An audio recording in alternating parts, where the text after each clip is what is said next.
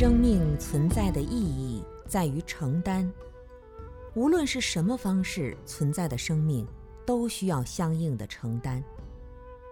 当胎儿遇到孕妇吃冷喝热的时候，不能自主地承担如同冰窖和火山的感受。胎胞就是胎儿的全部世界，在那个世界里，母亲就是上帝。母亲的言行就注定了胎儿的喜怒哀乐，母亲的命运也与胎儿相关联。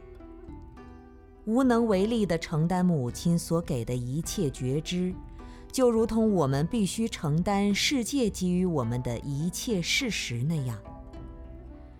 出生后虽然离开了母体，但是投入了大自然的怀抱，更是不可思议的。要承担这个世界所赋予的风花雪月、阴晴圆缺，承担是痛苦的，因为大部分的外力强加现象都是我们所不愿意的。承担了生命，就负起了生命的重量，也就负起了生命中的沉重和无奈。幼儿起身学步。千百次的跌倒爬起，学会承担身体的重量。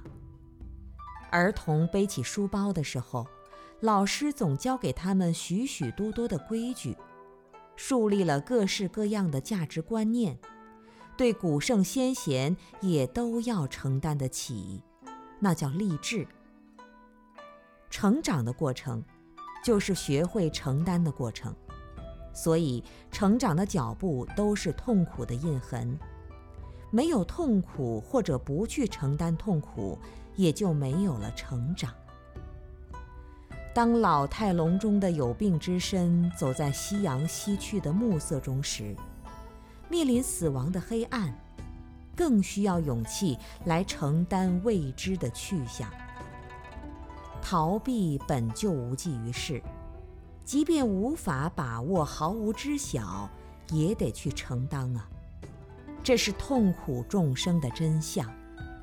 承担也是快乐的，只有会承担的生命，才能演奏出天籁妙音。出生婴儿张开喉咙，第一次吸吮母亲的乳汁，泪眼下无言中的记忆，模糊而感人。承担得起身体的重量。便能行走在光明的大道上，承担得起眼前的风沙暴雨，便能欣赏得到彩虹晚霞的灿烂；承担得起嘈杂人声和车水马龙的啼哭叫喊，才能知道高山流水的寓意有多么深长；承担得起咸酸苦辣的人生五味。才能珍惜甜美的生活，需要如何调理配方？承担得起情绪的郁闷孤独，才能走出无名二职的深渊。承担得起步伐，才能看到那生命高峰上的光明净洁的太阳，照在了一泓清泉的绿荫下，层次分明，美丽如画。